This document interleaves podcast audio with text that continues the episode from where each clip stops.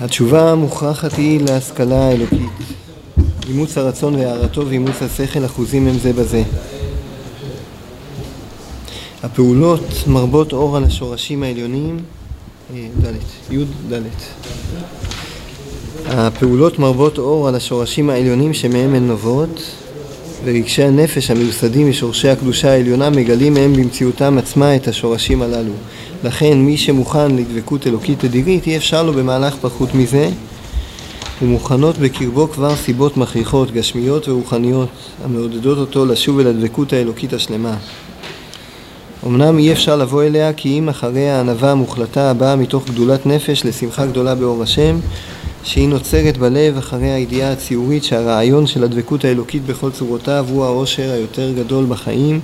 וכל מה שיתמלא עודו וכל מה שיפואר בפאר של דעת ושל גודל רוח, של מעשים ושל סדרי חיים קבועים, של התפשטות אורה ציבורית ושל גדלות נשמה וטהרתה, ככה יגדל עושר החיים וממילא תחדור אז השמחה הנשמתית והדבקות בעצמה תבוא למעלתה העליונה עד שגאות השם תגלה בנשמה וממילא אין קץ לענוות הצדק שתופיע עמה כי איך יתגאה האדם בעומדו לפני מקור כל השלמות אור אין סוף העליון המרומם על כל ברכה ותהילה. הפסקה הזאת קשורה לכותרת של הפרק שאמרנו שזה הכרחיות התשובה והתורה זו לזו בכללותן ובמעלותיהם העליונות. פה הגענו למעלותיהם העליונות בפסקה הזאת ואני אקח את המשפט או השניים הראשונים, התשובה מוכרחת היא להשכלה האלוקית. מי שהוא רוצה, הוא שייך למושג הזה להיות אה, משכיל אלוקי, אז הוא מוכרח, אה, מוכרח להיות אחוז בתשובה. והמשפט השני, אימוץ הרצון והערתו ואימוץ השכל אחוזים הם זה בזה. יש פה שני מעגלים שהם דבוקים אחד בשני, הרצון והשכל. הכלי של השכלה אלוקית לכאורה זה הכלי של השכל. והאמת היא שהכלי השני שלו הוא הכלי של הרצון והם דבוקים מאוד חזק אחד בשני. הם קשורים אחד לשני ברמה כזאת של uh, כמעט אי אפשר להבדיל בין, ה, בין השכל לבין הרצון בנקודה הזאת. זה...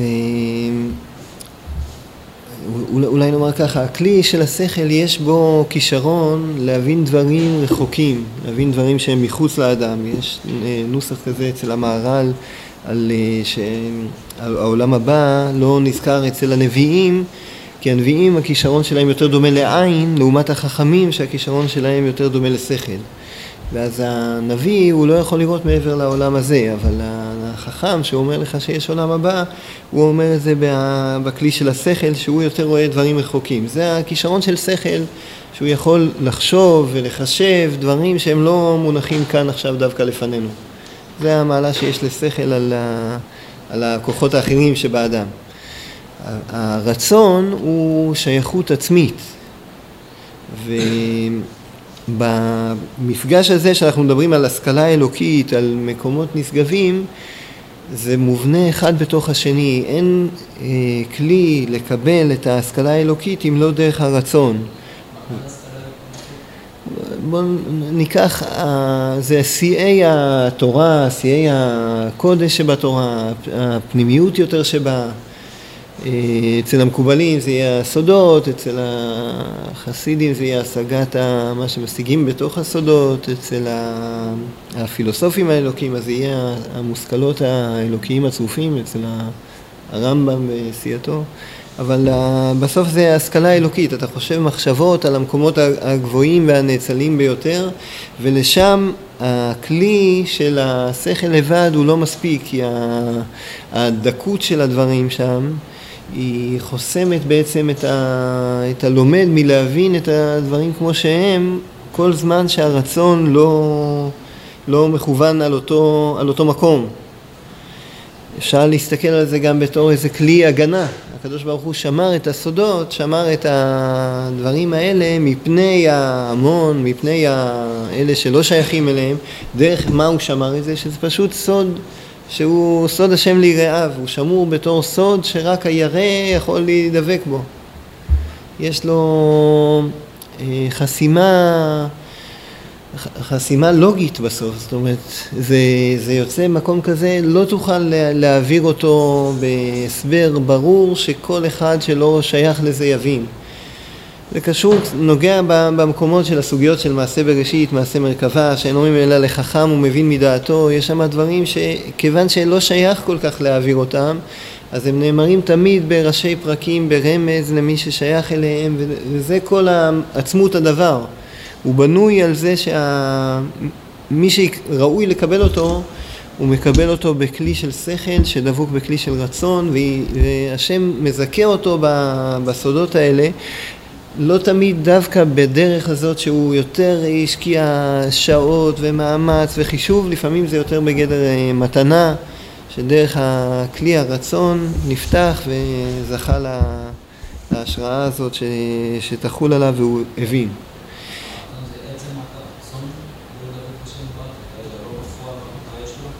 אה, כשאנחנו מדברים על תשובה, התשובה היא תמיד רצון. רצון, יש בו גם דרגות ואומץ ובהירות. אבל יש אה, התאמה בין הרצון לבין השכל. זאת אומרת, אנחנו מדברים, התורה בעצמותה היא נועדה לעשות. יהודי לומד תורה, לומדים אותה על מנת לקיים אותה, להשתדל לקיים, להתאמץ, לרצות, לשאוף.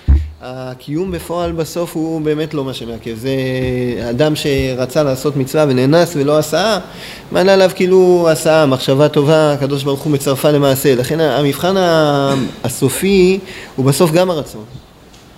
גם המבחן האחרון הוא הרצון, רק שבסדר הנוהג שבעולם רצונות יוצאים אל הפועל ככל שאדם הוא בריא וחופשי ויש לו את היכולות המעשיות, הכלכליות, יהיה לו לולב בסוכות.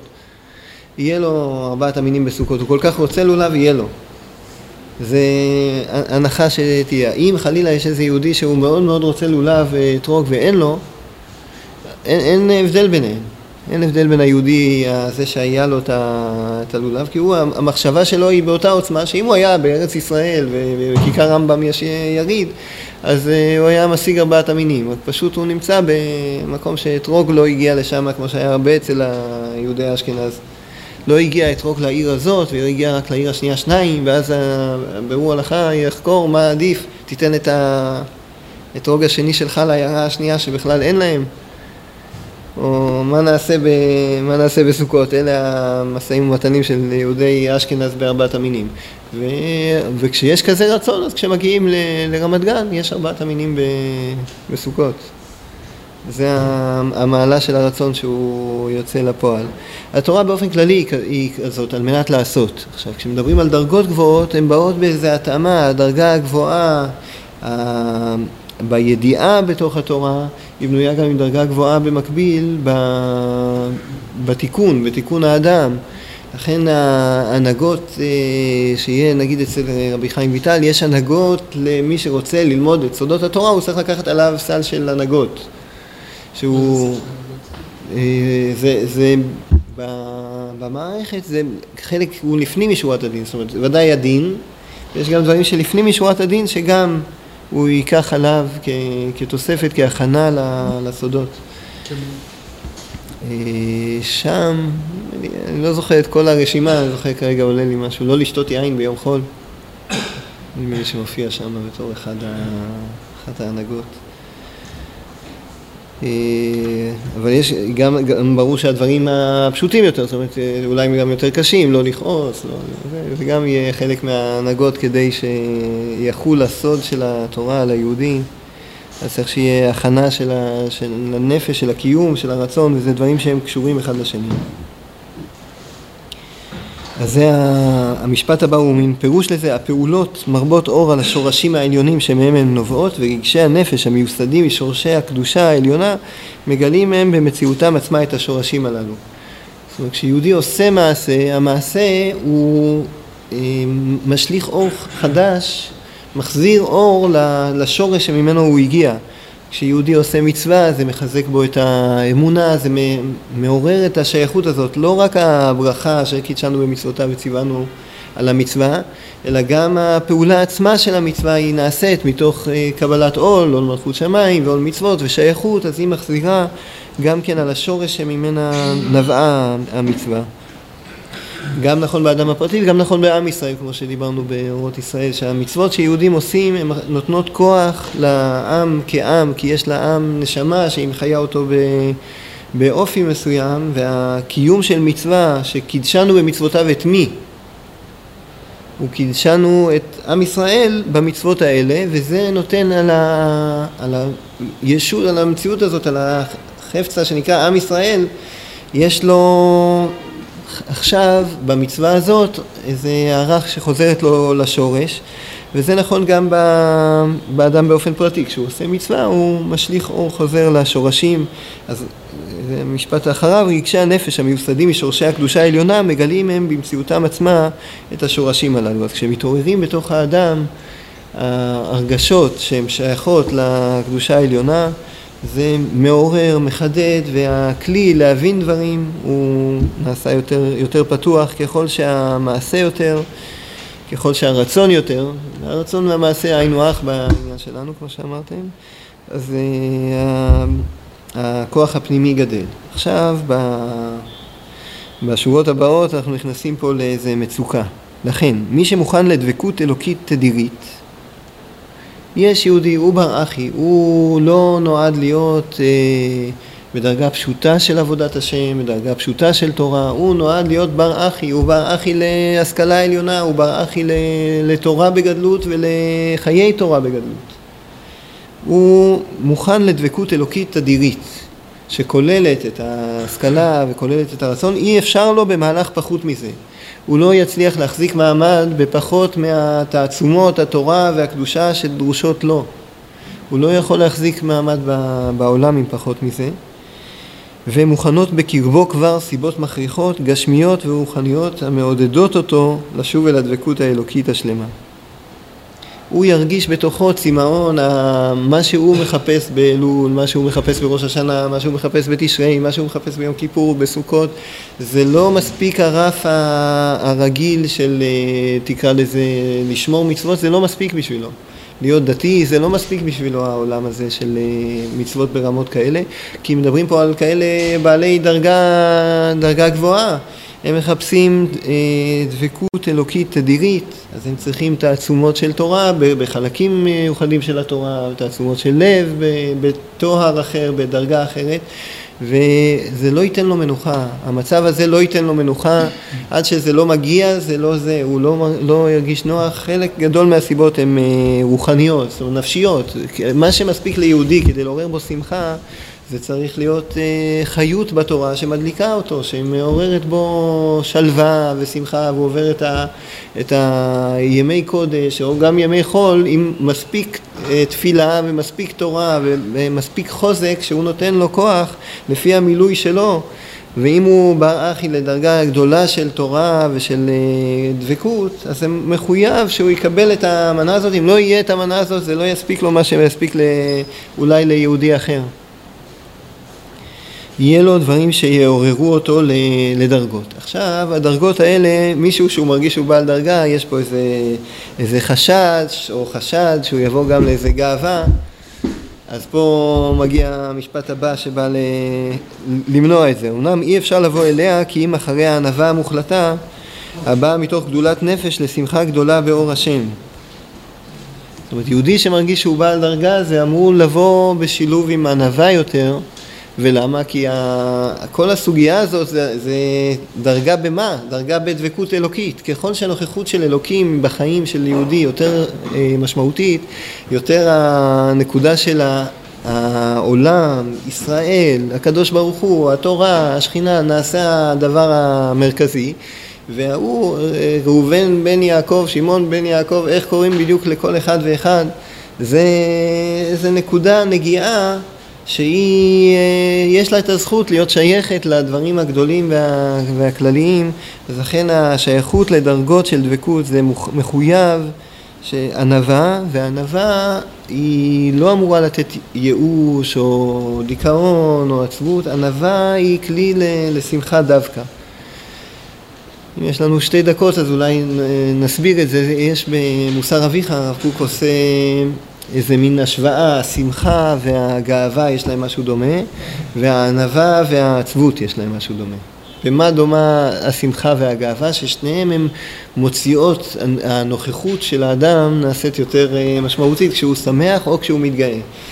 וכשהוא עצוב או ענב זה מצמצם אותו, יותר נהיה אה, בשקט, בצד, זה, זה הדמיון החיצוני, הוא דווקא בין גאווה ושמחה וענווה ועצבות. אבל האמת היא שזה הפוך, האמת היא שהגאווה היא שורש העצבות.